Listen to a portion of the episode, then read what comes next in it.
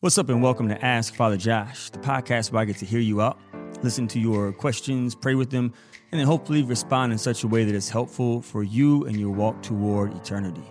You can email me your questions at askfatherjosh at ascensionpress.com. That's askfrjosh at ascensionpress.com. Please rate us and review us on iTunes if you're a first time listener. What this does is it helps other people find out about the show.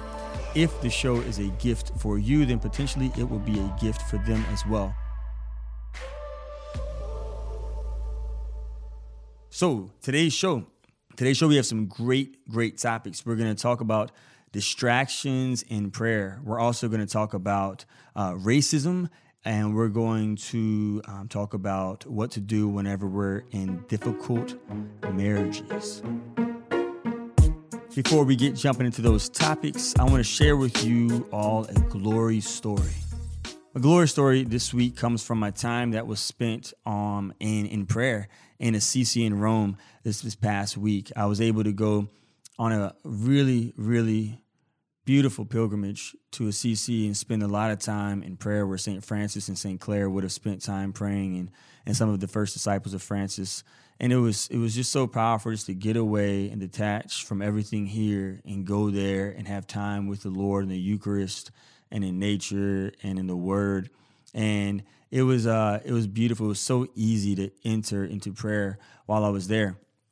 But one of the graces that I experienced was when I came back home, uh, I was able to walk with a lot of people very quickly. A lot of people were ready to meet up with me, and they share with me all the things that God did for them and in them while I was gone. Like while I was just away, spending time with Jesus, hanging out with Him in the Eucharist, growing in my relationship with the Lord, prioritizing Him, He was doing all the work in my parish without me even being here. And it was just, man, I, I recognize like I know I'm a necessary member of the body of Christ, but I don't have to be here for him to like work in these people's hearts and in their lives. I can I can be with Jesus in a chapel praying somewhere else and he's going to do all the work over here. And so that was just super super awesome for me to experience. It reminded me of a time whenever um, I didn't go on the March for Life. Recently, this past year was my first time not going to the March for Life pilgrimage in Washington D.C. Normally, my diocese takes around 500 kids and like 20 nuns and 20 priests and seminarians and some married couples. And we go for a week long pilgrimage where we have like adoration and praise and worship every night. And we give a talk and have like a conference leading up to the actual March for Life. And uh, this past year, myself and one of my really good friends, who also is another priest who has a charism of evangelization, we weren't able to go. And so some of the people were like tripping, like, man, if y'all don't go, how's it going to be for the kids and whatnot? But we both, because of our pastoral duties, weren't able to go this year. And it was super cool. So we just stayed back and we decided to be intercessors this year and, and pray for everybody. And when everyone came back from this year's March for Life, I heard consistently that it was like the best year. It was the best pilgrimage ever for each participant. And I thought that was awesome that the Lord was like, look, Josh, like, yo, I got this. This is my church. This is my bride. These are my people. Like, you just be faithful to me and I'm going to take care of them. And so once again, he did that for me recently when I went on pilgrimage to Assisi and I was able to just to get away with my best friend, with Jesus and spend time with him. And he literally did some awesome miracles while I was away and some transformative, some transformative work in my people's hearts and lives. And so, yeah, I, I don't know if you right now are are stressing about some situation that you feel like you have to be on top of and you have to know everything about it. But I just want to encourage you to just step back, step back and, and step forward into, into uh, a deeper intimacy with Jesus in prayer and trust. Trust that, that He will provide whatever is necessary for you and for whoever it is that you are serving right now in your walk toward becoming a saint. All right, let's get into some feedback. Uh, so, I have some listener feedback, and this one's coming from, and my bad, I forgot to put your name down. So, I'm going to say Anonymous. Uh, Anonymous wrote this. I just wanted to say thank you. I just want to say that I'm thankful for having you in my life. I want to say thank you. Boop, boop, boop, boop, boop, boop. Boop, boop, boop. Boop, boop, boop. Yo, so she says, or he says, I just want to say thank you for your podcast.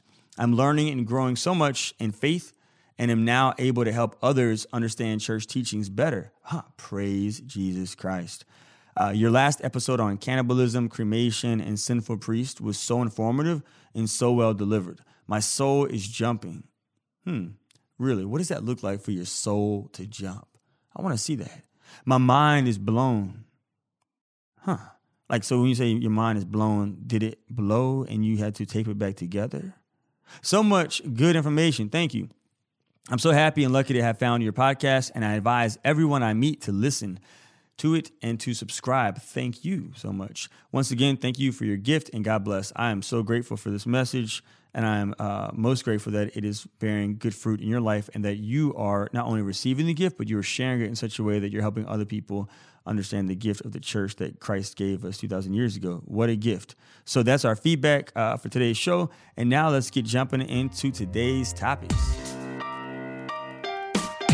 Our first question comes in from T. T, that reminds me of, uh, remember that show, Moesha? Mo to the A, E to the, shut to the, Moesha. Oh, I forgot to give a shout out to my boy, Father Brad Doyle. He has a podcast called The Quizzical Papist, and uh, I'm gonna be on it one day. And it's like a um, it's a uh, what's that thing called? Trivia. It's a trivia show, and so it's really funny and fun to, listen to. So, so hit him up. But um, yeah. So T from Moesha. Uh, yeah, that was Brandy back in the '90s. That show. Do you remember what I'm talking about? She had the braids. Anyways, great show, classic. Uh, so T writes this Thank you for your awesome podcast. Not only is it educational, but it is also uplifting. Keep up the good work. My question is about persisting in the habits of daily prayer when I'm easily distracted and easily bored. I know that daily prayer is essential to growing in holiness. Yep, it's essential, you're right, and necessary. But sometimes it seems like drudgery. You ain't lying. What do you do to keep on keeping on in your prayer life? T, that is a phenomenal, phenomenal question. Uh, so, first thing, I just want to acknowledge that the Catechism teaches us that prayer is a battle. Prayer is going to be difficult. It's not going to be something easy because it's a relationship, and every relationship is a battle. Every relationship is going to have times that are really fun and and then times that are really really hard and really dry and exciting and joyful and sorrowful and somber so it's a relationship and so i just want to encourage you first of all to keep on keeping on like you said uh, in the midst of the battle the reality is this though it's gonna be dry and so um, what do you do whenever your mind starts going to other places my spiritual director he gave me some advice years ago he said josh the first five minutes of prayer let the horses run wild. Let your imagination go crazy if you if you have to. And then after five minutes of your imagination going all over the place, you reel it in. And you can start saying the Jesus prayer Lord Jesus Christ, Son of God, as you breathe in, have mercy on me, a sinner. Breathe out. Lord Jesus Christ, Son of God, have mercy on me, a sinner. Wait, Lord Jesus Christ, my bad. Look, I'm already messing up myself. I'm doing a deep breath. Lord Jesus Christ, Son of God, have mercy on me, a sinner. Breathe in. Lord Jesus Christ, yeah, go out. Yeah, so that that prayer is Lord Jesus Christ, Son of God, breathe in, have mercy on me, a sinner. Breathe out. Y'all probably like, what are you talking about? Breathe in, breathe out. It's like a workout video going on over here. Uh, but yeah, so you could do that just to help focus on Jesus. But then recognize that once you're entering into prayer, that uh, sometimes Jesus Christ wants you to just show up we don't have to know what's going on. We don't have to know what the Holy Spirit is doing in our life. The mere fact that we show up to be with Jesus, He's going to do something. Like the centurion soldier who's at the foot of the cross, he was just there and he was trans. He was transformed. Jesus Christ wants us to be in a relationship with Him. He doesn't want us to just use Him for good experiences in prayer, great insights, or quality time spent with Him. He just wants time. Period. Uh, whether it's distracted time, sleepy time, uh, whether we're tired or awake or energized or whatever. He just literally wants for us to be with him because he wants to know that we love him for him and not for what he does for us. Uh, years ago, I was doing hospital ministry in Houston, Texas. That's right, Houston, Texas. Shout out uh, to the H Town. And I was seeing so much death and pain and suffering every day that I was really just drawn to the cross when I would go to prayer. And I was drawn to Jesus Christ, specifically crucified. And I would look at him and he would look at me and we would look at each other. And all I could perceive the Lord asking was, Josh, am I enough for you? Am I enough for you? Or do I have to give you gifts for you to want to be in a relationship with me? Do I have to give you consolation in prayer? Do you have to get good feelings or great insights when you pray? Or can you just come and be with me on the cross, my dead body on the cross? And there were days where I would be honest with the Lord and say, Yeah, Lord, you are definitely enough for me. You are sufficient. But there are other days where I was really weak and, and I said, No, Lord, I really, I love you, but I, I want the gifts too. And uh, he kept calling me to go deeper because he wanted to be sufficient. He kept calling me to be at the place where ultimately I could say, No, Jesus, I don't need the gifts. I don't want to worship the gifts of God. I want to worship the God who gives and who takes away gifts. I want to worship you, Lord. And so I really want to encourage you to focus on your relationship with the Lord as that what it is, a relationship. Uh, and just be with him whether or not you are distracted when you're with him, you're feeling things, or you're not feeling things. Now, what can you practically do to not be so distracted?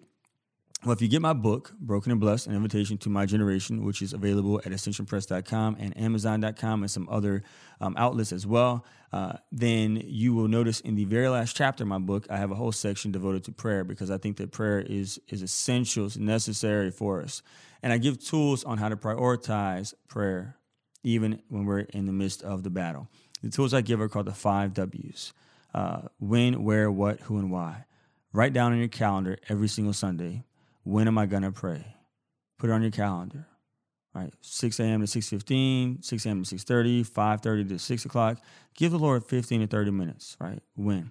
Where am I going to pray? Am I going to pray in Adoration Chapel? Am I going to pray on my, my porch, my backyard, at the park, in my bedroom, in the living room? Where am I going to pray? And put that down on my calendar. I'm going to pray from 6 a.m. to 6:30 in my living room. What am I going to do during prayer? Well, I'm going to sip on some coffee. So I'm putting down with coffee. I'm going to have a candle lit so I can smell the nice smell. And, and I'm going to open up the scripture to the, the gospel for the day. And I'm going to do Lectio Divina. So I'm going to write down, I'm going to do Lectio with the, the daily readings. Or I'm going to do a rosary. Or I'm going to do praise and worship music. Or I'm going to go to adoration or I'm going to chant the Divine Mercy Chaplet, or I'm going to do what, whatever I'm going to do during that time is what I'm going to write down. And then who? Um, who's going to hold me accountable to this time of prayer?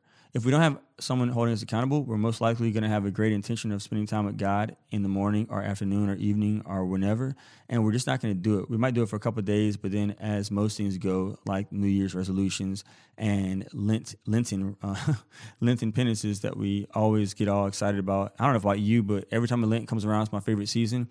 I get so excited about like fasting and praying more and everything and giving alms. And then like two days into it, I've already messed up.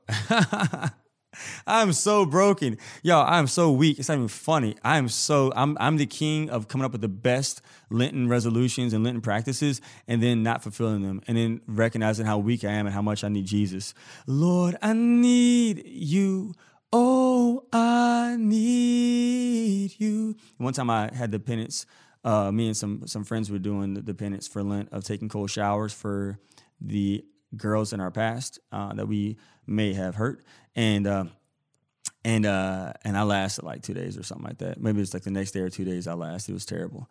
Uh, so yeah, I'm I'm the worst when it comes to Lenten penances. Anyways, see see, just like you get distracted in prayer, I get distracted when I talk to myself. So uh, yeah, you get somebody to hold you accountable. No person is an island. If we isolate ourselves from other people knowing about what we're trying to do, then we're not going to do it. So we got to reach out and let other people know. And they can text us, they can call us, they can email us, they can uh, meet us a couple times a week just to ask us. Give them permission to ask. Hey, how how you doing? How you doing in your relationship with God in your prayer time?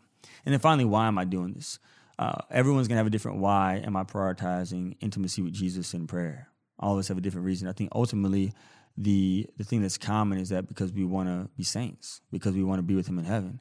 Um, but yeah, there are other reasons why we also pray uh, outside of that that authentic call to be holy, to be a saint, and come up with that for yourself and write it down. The reason why I want to spend this time every day with Jesus is because, and give yourself a reason for why you do what you do. So, T Hopefully that helps you out. Again, if you want to go deeper with that, you can check out my book, Broken and Blessed Invitation to My Generation, available at ascensionpress.com. All right. If y'all have any other additional advice for T, uh, hit me up at askfatherjosh at ascensionpress.com and let me know. Next question comes from Sally Sue.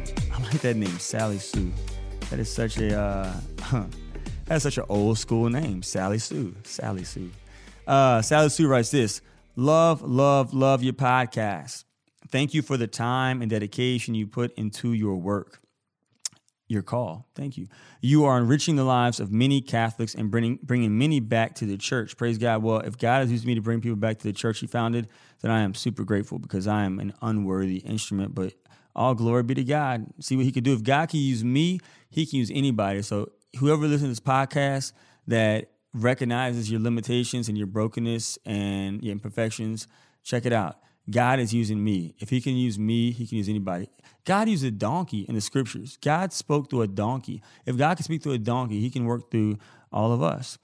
All right, so Sally Sue says, I am super excited about your book too. I can't wait to order a copy. Yeah, if you want to order, ascensionpress.com, Amazon, or your local bookstores.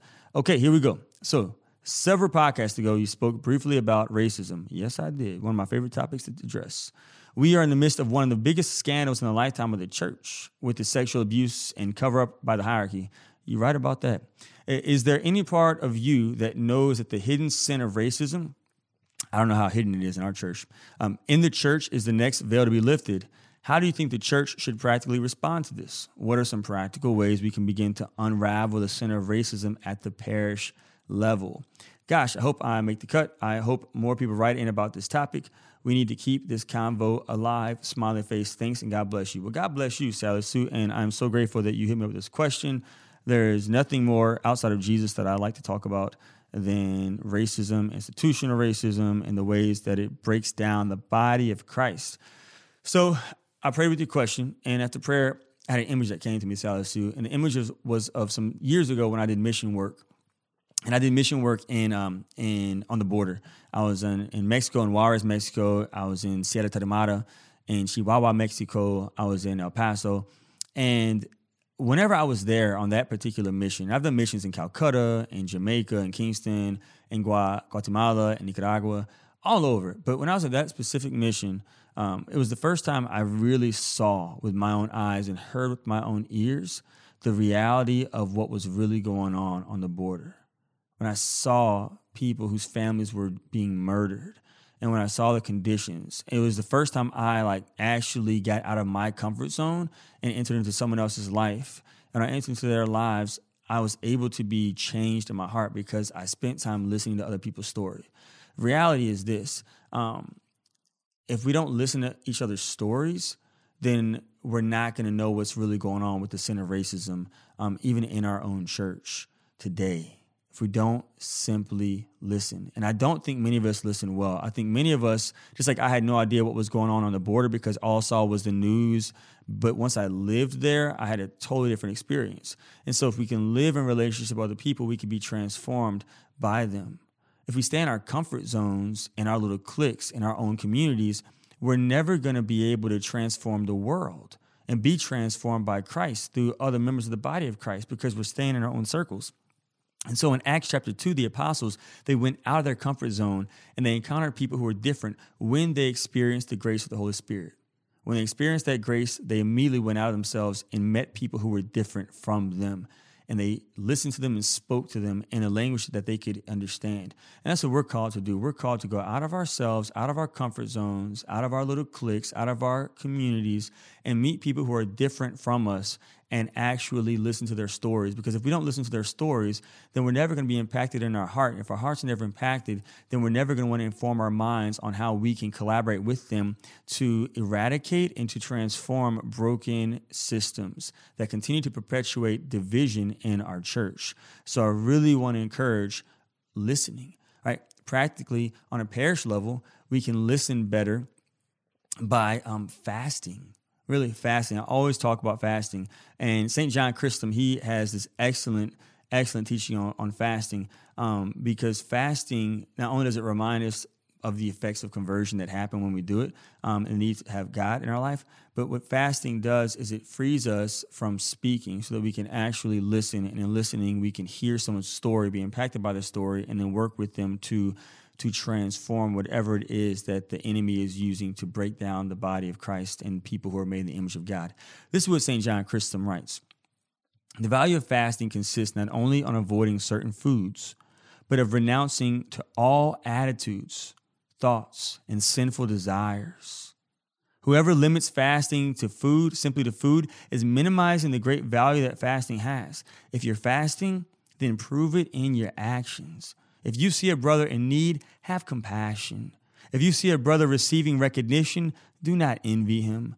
For fasting to be true, it cannot be so only in our mouths. It must be a fasting of our eyes, of our ears, of our feet, of our hands, of all of our bodies, interior and exterior. Fast with your hands by keeping them pure in the disinterested service of others. Fast in your feet by not being slow in love and service. Fast with your eyes by not seeing impure things or by not looking at others to criticize them. Fast of all that puts your soul or your holiness in danger. It would be useless to deny my body food while I'm feeding my heart with waste, with impurity, with selfishness, with competitions, with comfort. You fast of food, but you allow yourself to hear vain and worldly things. You ought to also fast with your ears. You ought to fast from hearing things that are said about your brothers, lies that are said about others, especially gossip, rumors, cold words that are hurtful and against others. You also ought to fast with your mouth. You ought to fast from saying anything bad about others. For of what value is it for you to not eat if you devour your brother? Fast from your mouth. Fast from saying what I really want to say. This is difficult because we have our own environments and we have our own cultures that we were brought up in and our own families and our own backgrounds. And sometimes we hear someone else's story and we say, that doesn't resonate with me. I don't have that same experience. What are they talking about? Are they telling the truth? Can I really believe them? Fast from those thoughts. Fast from saying what you want to say and instead listen more. Tell me more. I want to learn from you your experience. I want to learn from you what you actually went through. Listen to other people. Right, Bishop um, Edward Braxton of Belleville, Illinois. Uh, I want to invite us to listen to him real quick. He wrote about his own experience of of growing up and and not only experiencing racial prejudice and discrimination um, and systems of racism as a young child, but also as a cleric as a cleric. This is what he wrote in his 2015 pastoral letter, The Racial Divide in the United States, which I would encourage you all to get it. It's online, Google for free. Pastoral letters called The Racial Divide in the United States by Bishop Braxton. It is absolutely amazing. He writes this I've had two personal experiences with law enforcement officers that made me very conscious of the fact that simply by being me, I could be the cause of suspicion and concern without doing anything wrong. The first experience was when I was a young priest. The second was when I was already a bishop. In both cases, I was not in clerical attire, I was dressed informally. In the first experience, I was simply walking down a street in an apparently all white neighborhood. A police car drove up beside me, and the officer asked, What are you doing in this area? Do you live around here? Where's your car? You should not be wandering around neighborhoods where you do not live. I never told him I was a Catholic priest, but I wondered what it was I was doing to attract the attention of the officer. This was long before I heard the expression walking while black. In the second experience, I was driving in my car in an apparently all white neighborhood with two small chairs in the back seat and a table in the partially open trunk tied with a rope. A police car with flashing lights pulled me over.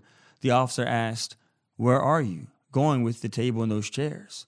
Before I could answer, he asked, Where'd you get them? Then he said, We had a call about a suspicious person driving through the area with possibly stolen furniture in his trunk.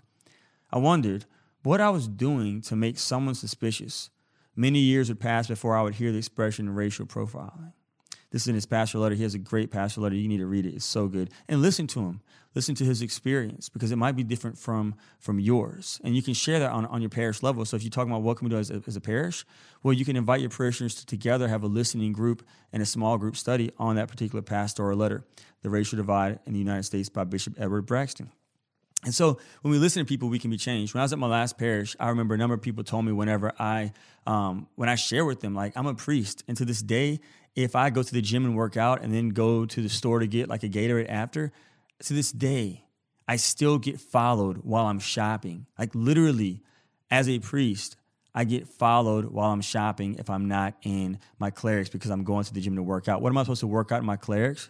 So that I won't get followed like this. I can't forget that. You know, like that's something that I don't forget whenever um, I, I, go places. Like that for no other reason than because of the color of my skin, some people don't trust me. Like to this day, I can't forget that I was called a nigger in the seminary by a seminarian. That's something that I, I, can't forget, right? This person could potentially be a priest one day. He's not by the grace of God, but like, what if he would have went on to be a priest? And like, how would he hurt the body of Christ and help the body of Christ, right? I would I would believe that he would probably hurt the body of Christ if he continued to act the way he acted in seminary, right? I can't forget that my godson was written up on multiple occasions because of the texture of his hair by a hand because it didn't fit the the hair that was the hair grooming policy and the school's handbook rules right? Because his hair was different because he's biracial. And he tried his best to get it cut to fit their standards and it just wasn't happening. And he was getting written up because this rule discriminated against him right? This is a, a rule a policy. That's so messed up right? These are some things that i can't forget. I can't forget that there's still a swimming pool uh, in louisiana that is segregated that black people cannot be members of to this day, 2018. Ridiculous. These are things that, that I, I can't forget. And so whenever we begin to hear these stories, we can say, well, what can we do together? And there are things we can do. In, in the previous podcast that I mentioned, when the Archbishop of New Orleans, Archbishop Hughes, listened to African Americans and other black people, what he heard was that the country club in his area uh, was not allowing them to be members and, and he wrote against it and spoke against it and they changed their practice and they began to allow blacks to be members right? And so because the church came together they addressed this evil. So we can continue to do that but only when we first sit back and listen. Very difficult to do but it can be done when we practice fasting not just in lent but all the time. So i really want to encourage you to fast. That that'll be my my answer for you on this particular show, but hit me up with some more questions about the topic because I love to talk about it. It's one of my passions because I really believe that God um, has created me for this time, for this generation, to help bring the body of Christ together. Um, and to get rid of all this unnecessary division, uh, namely because of racism. So, yeah, fasting is the one I think I want to uh, encourage you to do as a person and as a parish, and specifically look at Bishop Braxton's letter, the racial divide in the United States of America. All right, what do y'all think? Do you have any additional advice for Sally Sue? Write me at AskFatherJosh at AscensionPress.com and let me know. All right, we're going to take a quick break, and when we come back, we're going to dive into our final question.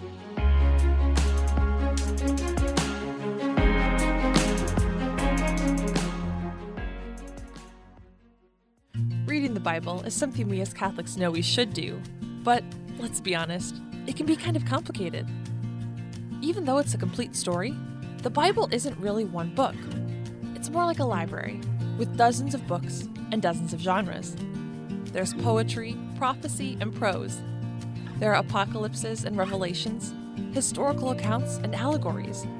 No wonder it's difficult to keep a finger on the story of God's love and plan of salvation for His people, the thread that keeps all of it together. If you're wishing there was a simple guide to help you tie all of this together, then you're just like Jeff Cavins and Tim Gray. That's why they wrote the book, Walking with God. Walking with God is a single book that traces the story that ties the Bible together. It helps you to understand the big picture of the Bible. If you're looking to read more of the Bible, Walking with God will help you do it with confidence, peace, and clarity. You can find out more and order Walking with God on ascensionpress.com or on Amazon. And we're back. Just a quick reminder you can send me your questions at AskFatherJosh at ascensionpress.com.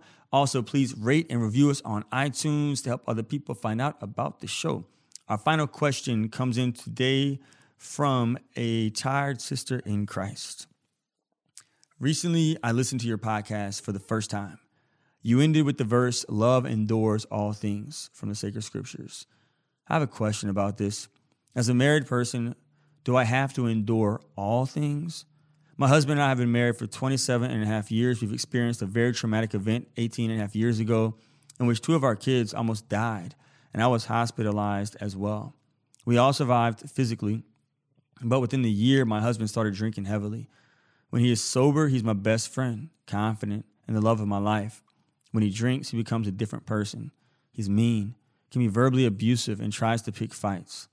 Over the years, I've tried my best to support him. We've attended marriage encounter, counseling, and talked to priests. His drinking has impacted our life financially, emotionally, physically. I'm worried about the impact on his body and spiritually.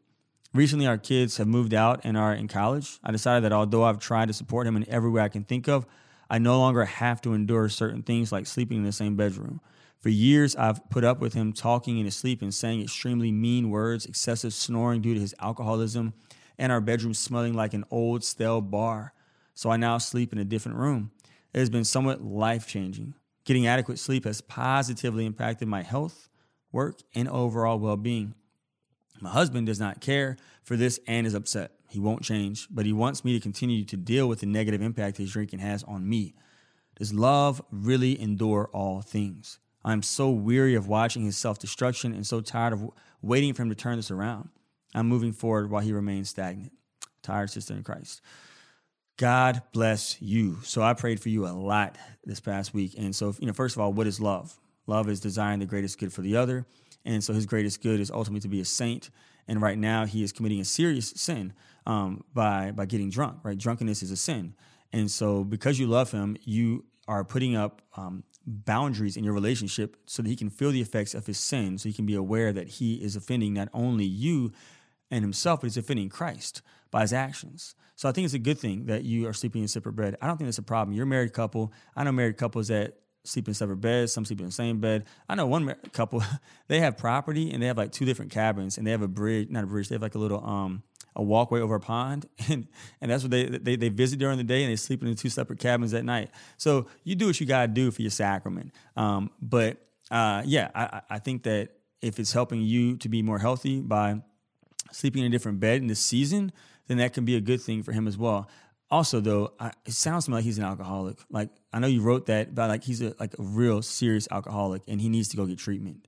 He has to get treatment. All right, so you've seen a priest, you pray with the priest, you've seen a counselor that's really cool, marriage counselor. Now it's time for him to go to rehab. I've walked with so many addicts, and unless they go to get treatment and go to AA meetings when they get back from treatment, like you know, I just it's you got to do it. You really need to encourage him, and you might have already encouraged him that. So let him hear my podcast and let him listen to me, bruh. I don't know you, but I'm praying for you to to go to rehab. Go to rehab, not only for your family but for yourself, man. You are made in the image of God. You're a beloved son of the Father. You have a gift to share with the world. That this addiction that is, is is eating you up right now is limiting your capacity to share yourself with other people and help other people get to Jesus, brother.